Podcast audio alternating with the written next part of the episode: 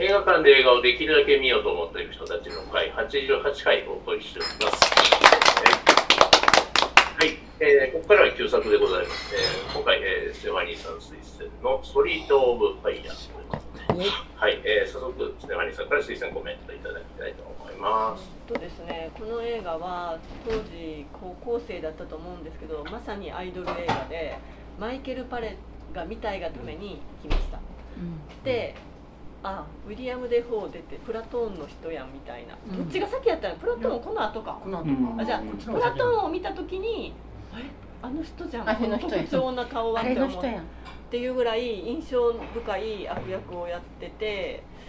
で何よりもね音楽が一番すごい好きで私今でも繰り返しずっとこの CD と、まあ、今日の新作だの課題だった「トップガンと」両方どっちもあのたびたび聴いてるのよもう1年に1回や2回ではなくよく聴いてるんですけど音楽がすごい好きで。なんかそのせいで映画の内容は大体忘れてたけどえ音楽だけが頭に残ってるって感じで今回見てちょっとあの昔見た時の感想とだいぶ変わりました変わる変わるすごい変わりました、うんあのなんていうのかな変わり具合からいくと前私がここで、えっと、課題にしてびっくりした「リリー・ホーク」っていう映画と同じぐらいびっくりするびっくりしましたあえあんなに好きだったはずなのに「てんてんてん」みたいなところがあってレディーフォークうんあのそういう話してたねそうなので今回もマイケル・パレーかっこよいのたまにもう一回見ようかと思って多分トム・クルーズのこの映画よりももう少し前の映画だと思うんですけど、うマイケル・パレーそうかっていう感じで した。はい、ということで皆さんにその音楽をとかあとマイケル・パレとかあのぜ全盛期に美しかったダイアン・レインのあれとかあのまだ駆け出しで頑張ってたウィリアム・デ・フォーとか見ていただけて楽しめていただけたらよかったと思いんま面すけ白どかったはい以上です、はい、ありがとうございます。では、えーこちらご覧になった方、よいし全員ょあのんちゃんいらっしゃいますのんちゃんも見ましたあーちょっと離れてる後で行きましでは、えー、2択いきますよ。よかったよという方、まあまあよくうん面白かった面白かったあーまあ感想は変わったけど僕ごめんなさい、ちょっと乗れなかったです。 それだって初めて見たんでしょ部長はえー会場は生まれ皆たさらん、うんょう。生まれてない僕は大学時代に見て以来ですね。あのはいはい公公開後 10, 10年ぐらい経った時点で一回昔のなんかお勉強的に一回見てはいお勉強的に一回見てふーんっていう 感じなんですけどまあ今回は意外となんかあ意外と面白いなっていうそ感うじでそうそうす意外と面意白い外なっていとう面白いんです初めてやったわ初めて初めて私も映画館で見生まれててました生まれてましたでその後15年ぐらいしてマイケル・パレかっこよかったなと思って見た時になんかあんま面白くなくてがっくりがっくりきてで今回あのさらにそっからまた10年か何年か経ってみてなんでかっこいいし面白いやんって思ってでもその評価が2点3点してそうなんかもうちそょっのと時面白のかった。私も一緒ねえなんかそのそのその時に見た後に10年か15年か経った時に見た時に結構がっかりしたのにがっかりしたよね声がっかりしたそれがね今見たらね案外面白くってちょっとびっくり面白いその流行が回るみたいなことなのかなうんいやーなんかねもちょっうと車がねショットガンで撃っただけでバンバンい爆や発ーしねてそれはもう最高最高でしたね。最高超最高こんとだ思っけて、燃えてんねんまあ、ガソリンやからあでもそうかと思いながらですねまあ、時代ののんきさの面白さもあるっていうああとあの人も出てましたねあのなんたらフォロワーズに出てた人はえっ、ー、とえっ、とえっ、といやあーレコレコモはい。ロこれはあうんああ現代劇で西部劇やってほしいですよね。そうなんですよねうんそうそうそうそうあのアイデア面白いなと思ったんですよ。なんかいろいろいろ冷静に考えたらいろんな無理があるけど まあまあまあまあまあこれはもう無理ばっかり警察は機能してるんか、い機や能しもうてないか。ようわからんで任せんねんっていう。であの警察ももうもうちょっと美味し一く年半使の取えりた締まのりをするかになんとは思いうみたいうんな感じ。 あのあの途中途中のこうなんかあのツアーバスをあの止めた検問の警察はクソやけど自分のところの町の警察は結構ちゃんとしてるっていうかいい人たちっていう、だからあの町のまあ警察も全てがクソやうん、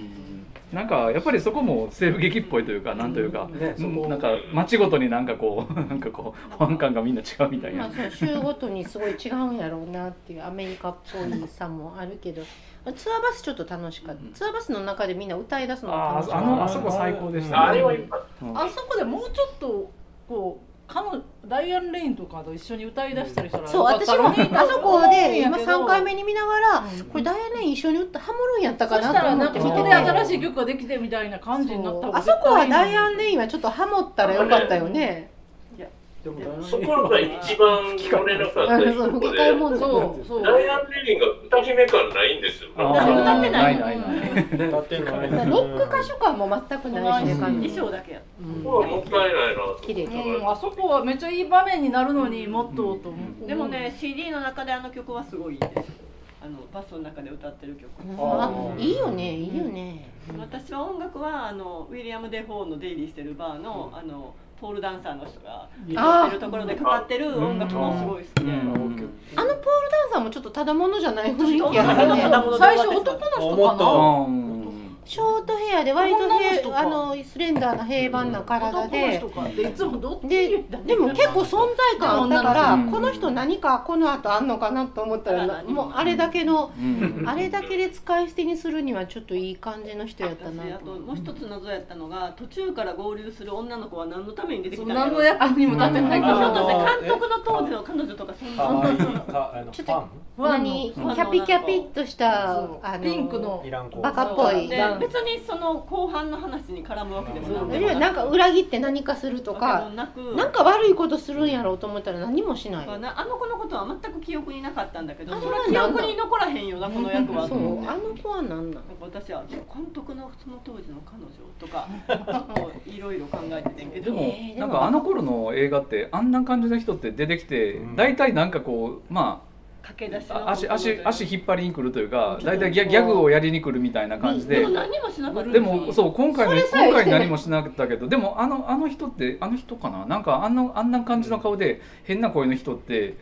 時々出てきてなんか足引っ張りに来てギャグやりに来るみたいわなかるなんかあの頃よく結構よく見かけてたような気がするんだよ今する今んでですいけうどアニメ声でうんそうそうそうってななんんかかなその駆け出しの女優をチラ見せで出してなんか出るそどういうか感見てじるのあれなんですかねなんかいけどるうかしどうてかみたもいななんか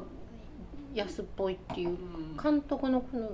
いや本当わかんないよね何のために出てきたんやろこの子だからこの子覚えてないわと思ったら終わった後も結局あの子何しに出てきたんやろうっていうのが分からなくてお前またいたんかって言われて、もう出るわとかって 言って、なんか、そのまま、そのまま、そのまま聞いてそいのくっまていまう。去っていったっていう何本当に帰ってこうへんねんあの女の子じゃなかったらなんかこう使い走り的な小物感のあるちょっとあのちっこい可愛い男の子とかが出てきたりしするんやろうなと思うけどあの女の子本当に意味なく意味なくうん意味もう鉄頭鉄尾意味なかったよねうん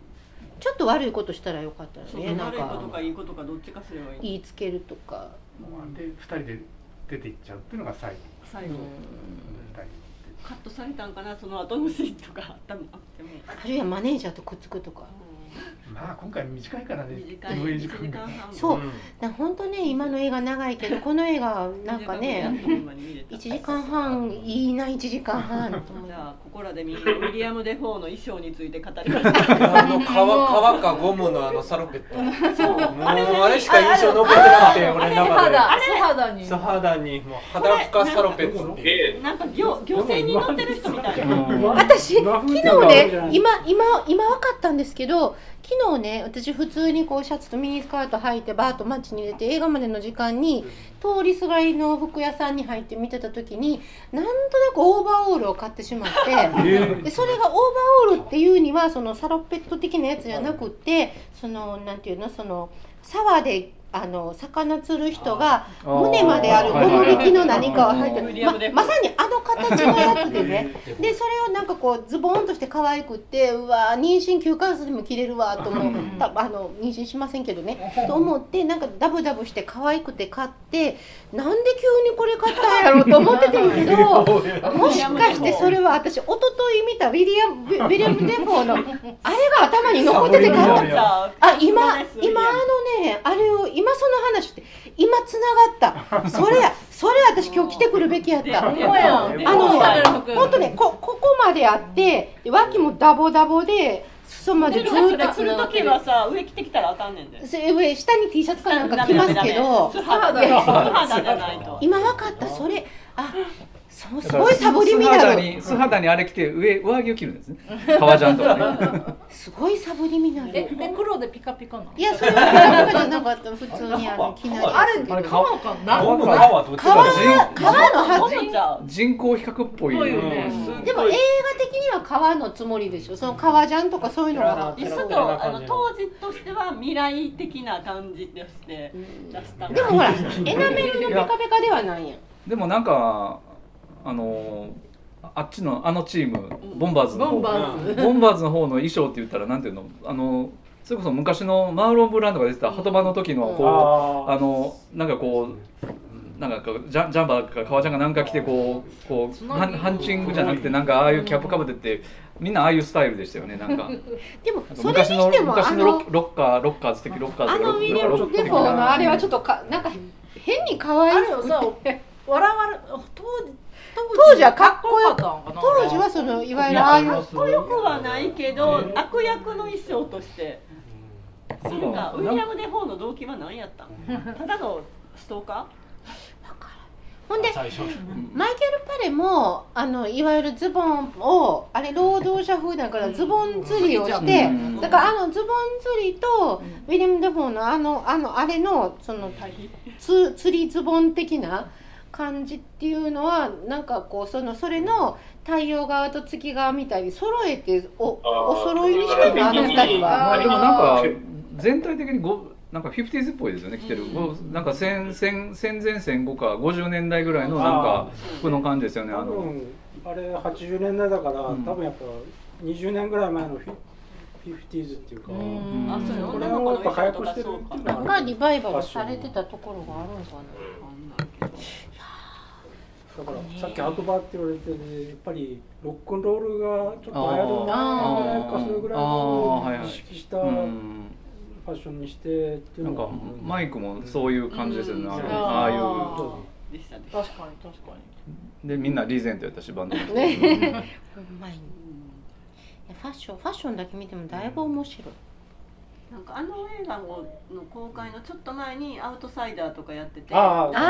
たーような流れその頃まかあ、トム・クルーズ出てましたトムクルけーど、すごズいあー早アくでウトサイダーめっちゃ早くで歯並び悪い状態で 出てましたけど、うん、だから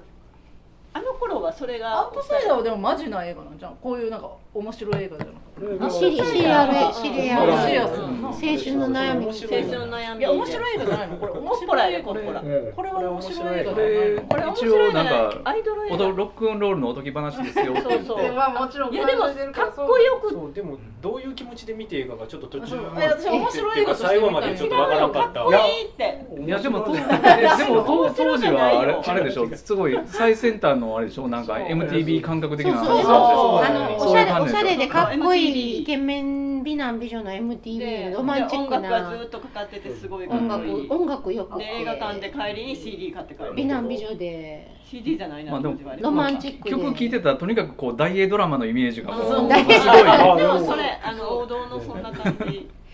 音楽映画やのにのっけから気になったのが、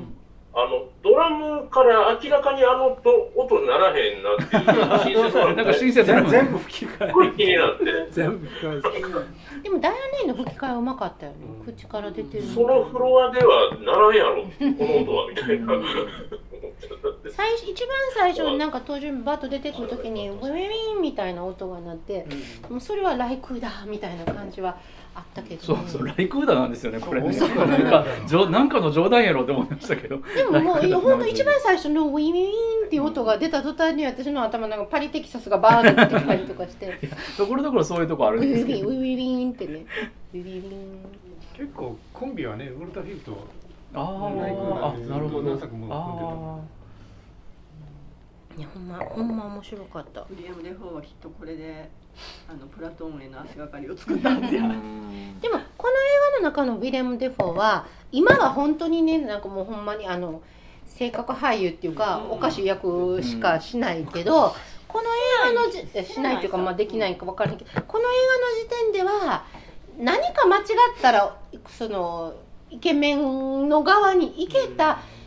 のギリいけたギリギリぐらいかそなうかなと思っそんなて。感じはしましたけどね、うん、でその後若い彼子ははどんどんそのイケメンを捨ててうん変な役に行って今の地位があんねんけど、この映画の時点では最初の登場した時に最初その若い彼を見てうんその今ほど悪がないからねすごい白いしねそうし無理すぎですって感うじそう。後にウィレム・デフォーはあのハリウッド版デスノートの死神役やるんですけど、このああそうなんやそうなノのノーリークやろうみたいな感じですね。段階でみたいな完成してるみた完成いしな。てるねめっちゃ完完成成ししててるたんや。でも「ストリート・オブ・ファイヤー」の時点では彼はどもうあの2枚目の方を目指すその分間にいた感じがして、ハンバーガッチには慣れたかもしれないそうねなの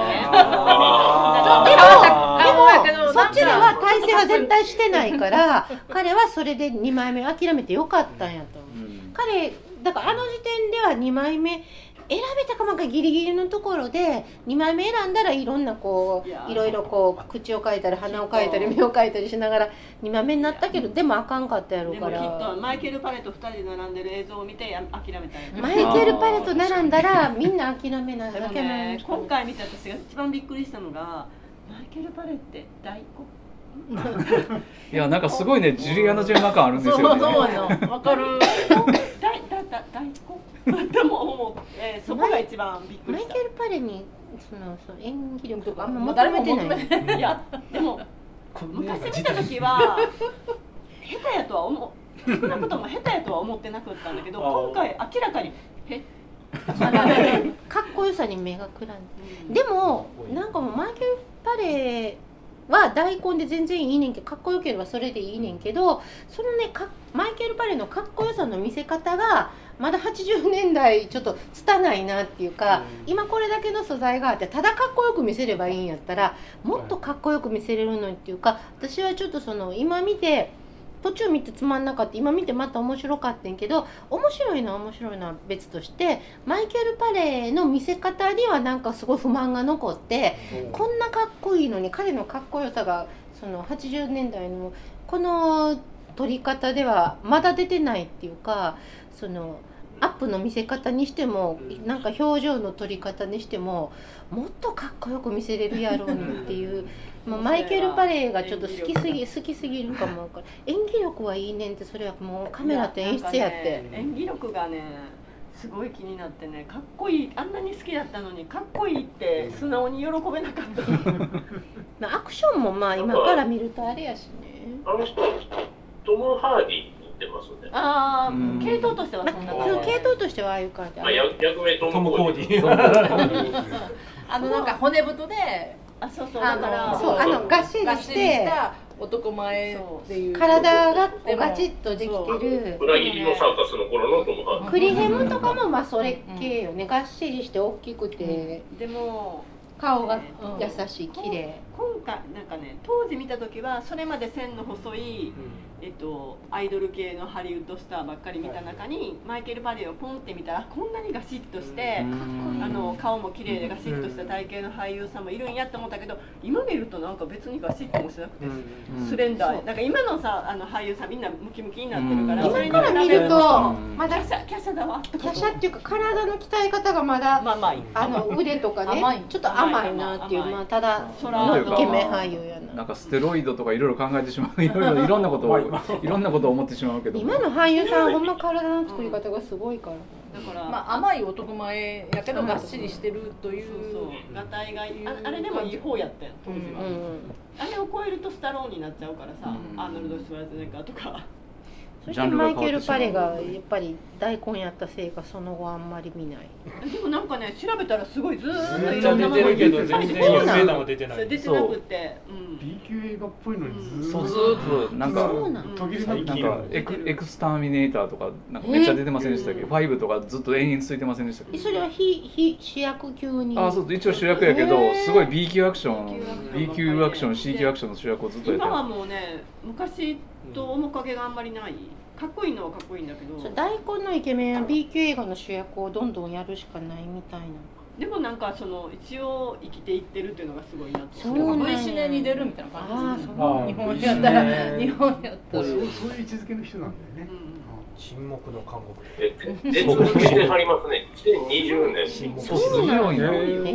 ーこんなんやななんか全然知らんやつしかないけど。だから仕事あはでもまあ目の前にいたらイケメンやろうんあまあ面影はあるよね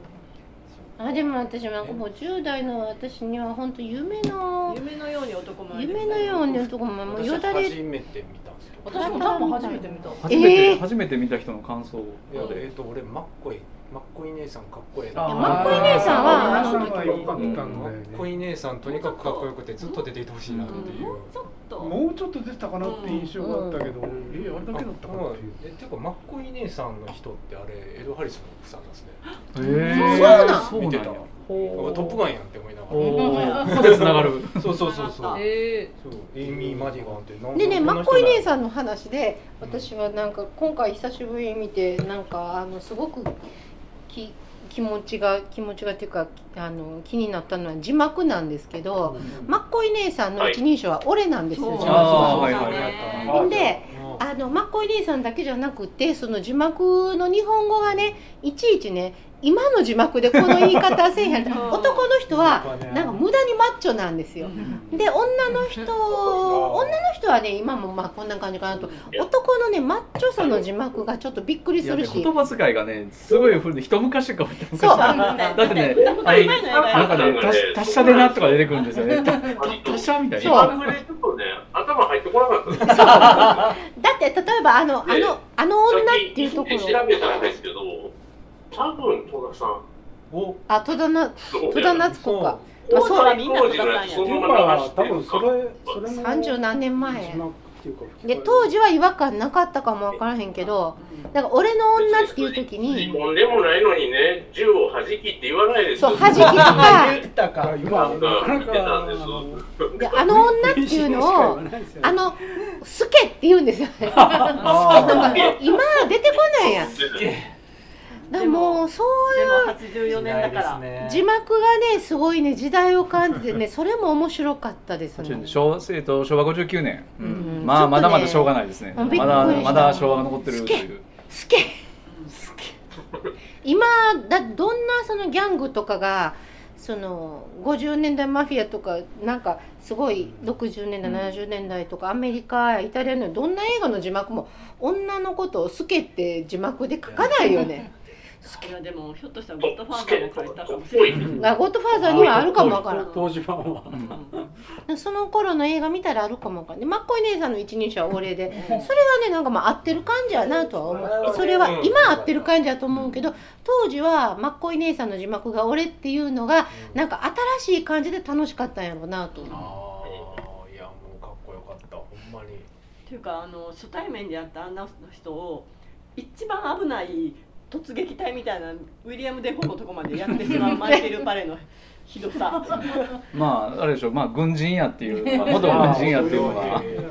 バーの兄ちゃん殴ってるうしでも軍人やって言っても車担当で車なら何でも直せるとか車両部とかって言って別ましにたあよの実践をしてたわけじゃない軍一人番危ないとこにやりましたからねうんいきなりいきなり本丸にガーンっていく感じだと思うマッコイ姉さんとあの主人公のお姉さんがすげえかおっこよく姉てあさんかっこよかったそうねあの二人が好きおです姉さんはいいよね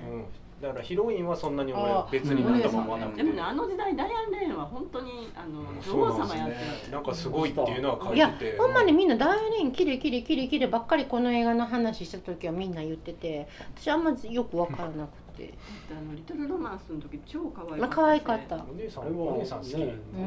あのタイ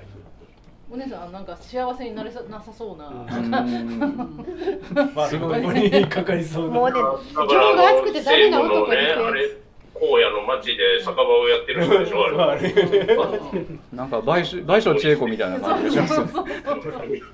つそこはやっぱ自衛隊自衛隊じゃない軍隊の街で酒場やってるジェニファー・コネリーとは違う違うエリートが集まるエリートとどんどん遊べるジェニファー・コネリーとは違う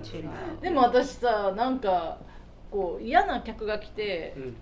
で店のさ窓とかバーンとか割るやんか、うん私も自分が店やってるからあんなさあんないなし方あるってもうちょっ と。そうもう次の時になったら窓ちゃんとできてたけでども次次の朝来たら なんでガラスや白だ。それこそ私もあれはもうちょっとあの弟にその車売って窓直してっっ言ててってたけど言ってたけど車売らない車売らない最後までやった帰ってきたら治ってて直ってるやんだからあのお姉さんの大ファンのガラス屋さんがいるんですよあ地元のね地元のもう気持ち悪いでもあんま流行ってなさそうだったしさお姉ちゃんもさ、 なんかもうあれはちょっと私は許されへんそうまあ店荒らす弟も分かってたら外でやれよっていうやつ私弟が案内したらもうい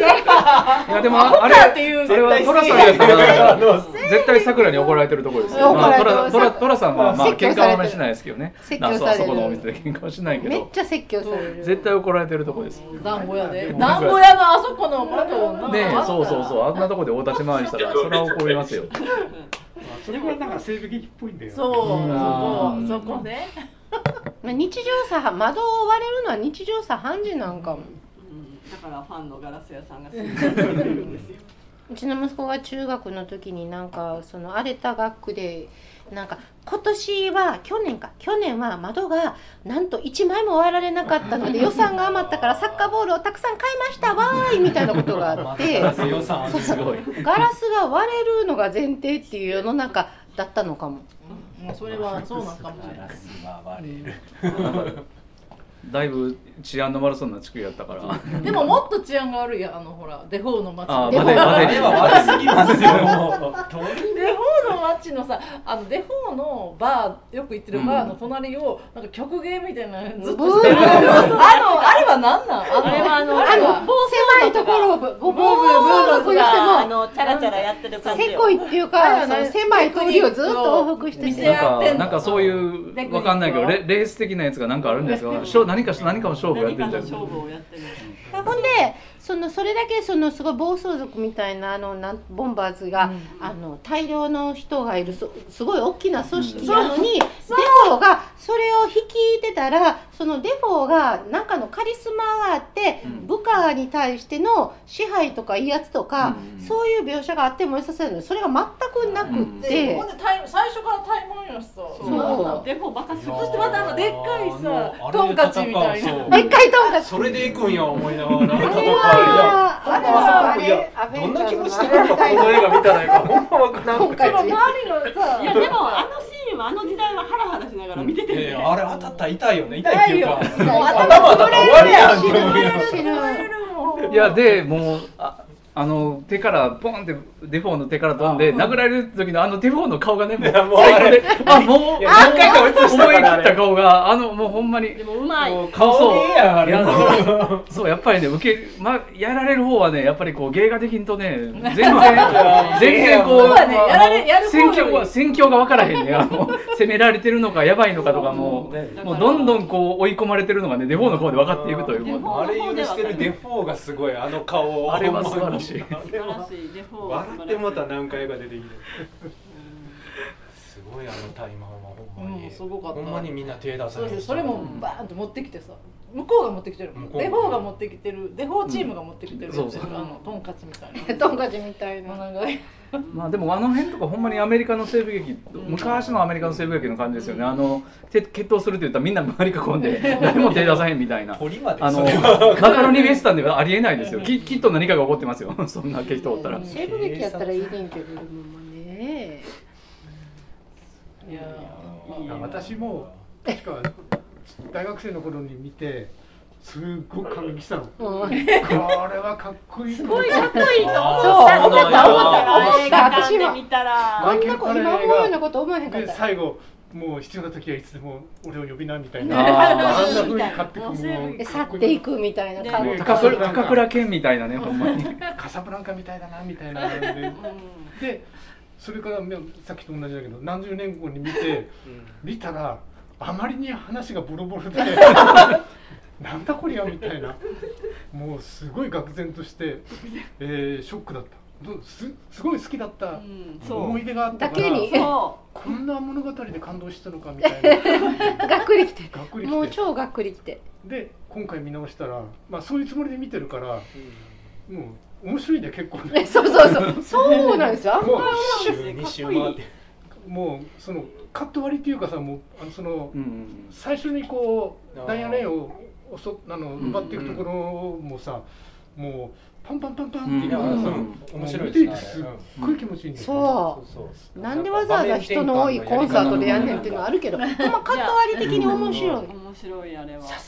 だからああいう編集でああのあのワイプがねっていうあれねあれあの頃ねめちゃくちゃ流行ってねあーあれも懐かしいあの頃すごかったよな。結局全体の尺が1時間半やからああいうカット割りでバババンっていくしかないっていうのもあるけど本当あの分かっててでがっかりしたりとかしたのに割と1時間半やったらあんま退屈する暇がなくて最後まで見てしまう。で音楽は本当にもうステファンが言った通りもう音楽は私も昔から聴いてたからもうみんなこう聴き慣れてるっていうかあれなんでもうその音楽聴いてるだけでもすごい気持ちよかった、 CD 化せよほんまにそう ほんまそういやあーの面彼氏白かっにたマわネージャーの彼氏についても話してマネージャーまあね存在がなかった ことに今あまれでもあれもなんかいかにもっていうもうお金にっていうかどんなに売り出してくれてもあのマネージャーと寝る普通えっていうひどいあスターはスターだってマネージャーはお金が第一やから寝なくってもマネージャーマネージャーやってくれると思うねんね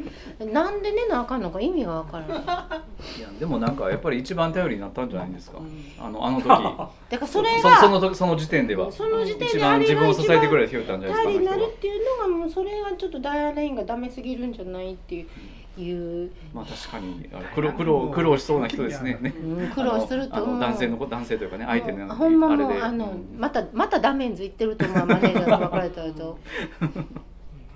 マネージャー新しいスターを見つけたからダイアン・レインがちょっとでも落ち目になったらすぐああでも何かあったらトム・コーディが来てくれるからあのマネージャーどっかで見たこと見たなと思ったらゴーストバスターズのあのそうやねそうそうあそのう人たちねあー弁護士のああのー弁護士でしたっけあれなんで弁護士や会計会会計士あのあもうなんザか見たことあるな思ったら今 あって先生あそうかそうそうザゴ会ー計ストバス士ターズやっていうあのなんか隣の部屋にいる人ですそうあそのうそうシそうガニー・ウィーバーの向かいの部屋かなんかで、すごのいそうそうパーティー開いたりパーティー開あいたーりっしてていうなんかこうだからお金の感情してるのが合う人なんでしょ うねそういう顔なんじゃないうんそうかをあの人ももう引退してはりますよねあそうなんへへー割と早くに引退して子育てになんかへへえーリトルショップホラーズの人やあそうそうそうあそう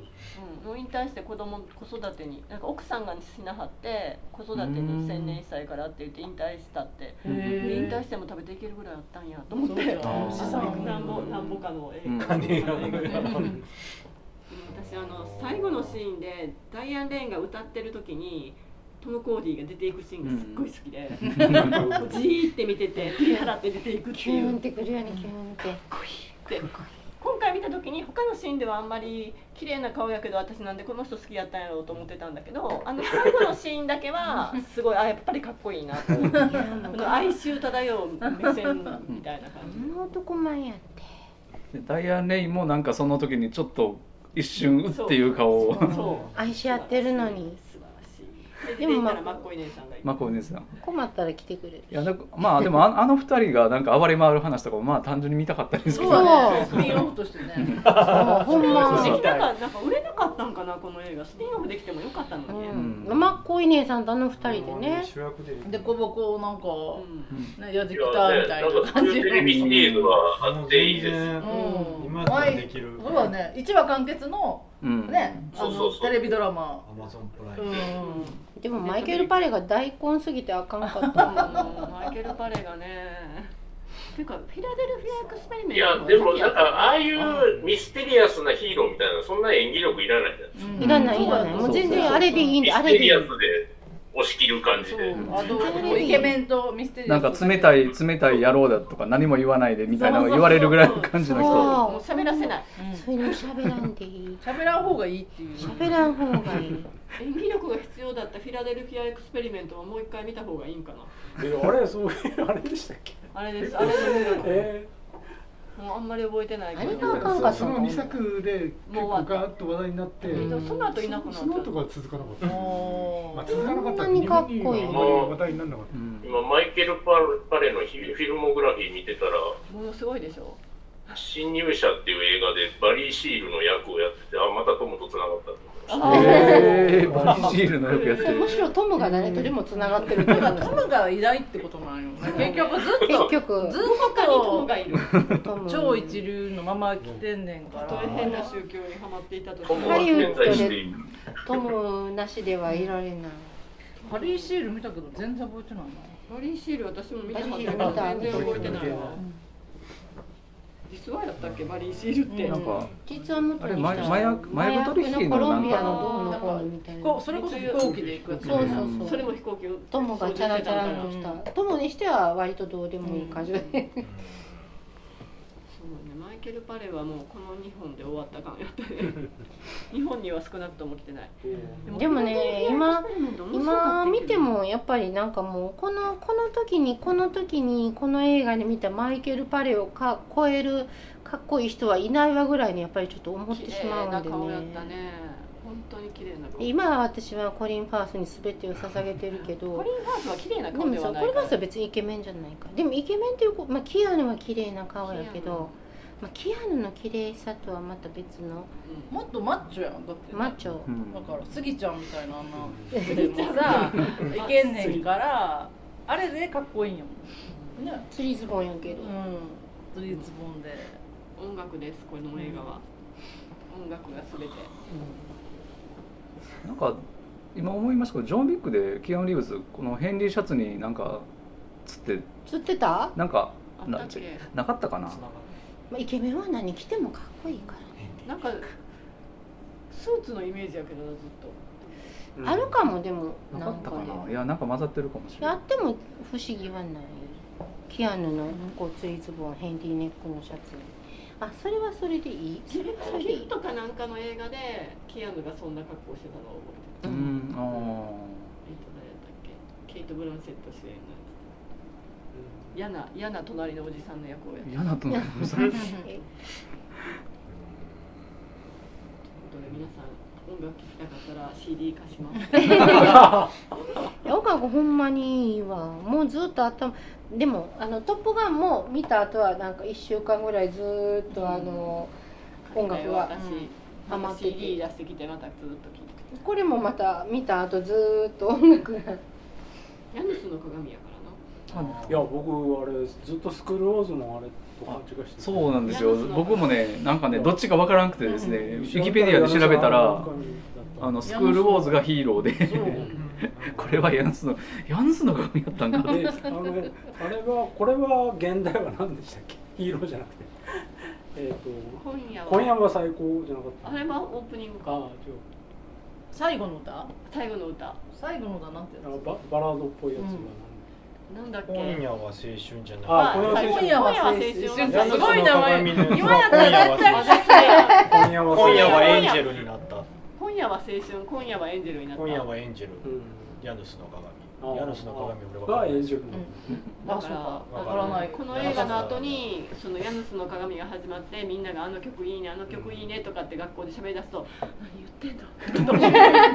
あの頃ストリートオブファイヤー見てへんのみたいな感じになって女子校で一人で浮い てたなんで見てへんのかみんな見てへんのなんでタヌキン追っかけてる暇があ ったらちゃんと見ろよとかと思ってウィキペディアで見てちょっとびっくりしたんですけどあの夜のシーンを日中で撮ってたああなんかなんか書いてた私も読んだ暗幕でめっちゃ囲んでへえ当時はねフィルムやからでも大体夜やんなあのうんでずっとずっと雨ずっと雨夜にスタッフ抑えると金かかるんでそあっちのあ問なる題ほどかねあ老子のなる問ほど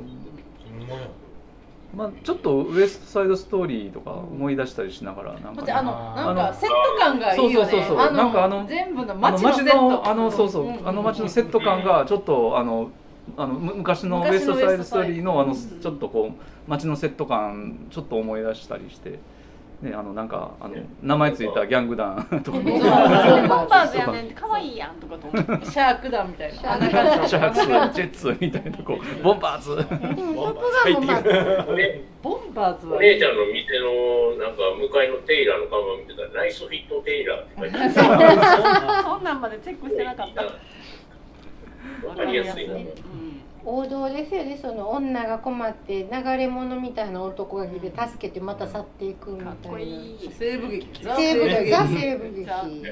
そこがいいんです。だから現代劇で四十七士とかやったらいいのにね。あそこよくそなるれんかそれそはそれは47ローニーやそうやいやいやあれ全然もうあれ あれ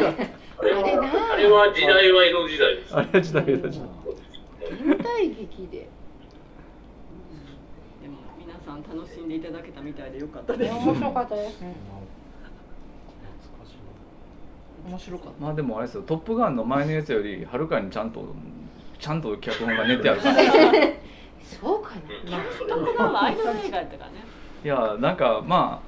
あなんていうんですかまあこれもあるよリねリアルリアリティのことで言ったらねいろいろむちゃくちゃですけどこう、物語の流れとしたらね「あのトップガン」ずっ話との筋はちゃんと。そうなんか。ねエピソードが団子に並んでるだけですからね昔の「トップガン」ほんま にあんな行き渡りばったりななんか突然ビーチバレー始めてますからこれ何やろビーチバレーはやっぱり誰かで脱ながんなあかんから。かそ卒業式ってことは急になんか空戦になる。そうそう スクランブルだみ たいなたえなんかー打ち上げと思ってんのにみた いなそこで来るんやみたいなんかもうねそれに比べると筋が通っていたんではないか。そうねそう比べるとね比比べるとと比べるな。いやとよかった。 80年代映画シリーズでした。でしたはいえー、Amazon プライムでレンタルなので も、レンタルで UNEXT でやったら無料で見れますあ見放題入ってます言うね二人で。あなるほど。はい、ということで、えーこんな感じですかね。えー本日、旧作は、えー、スイート・オブ・ファイアーでご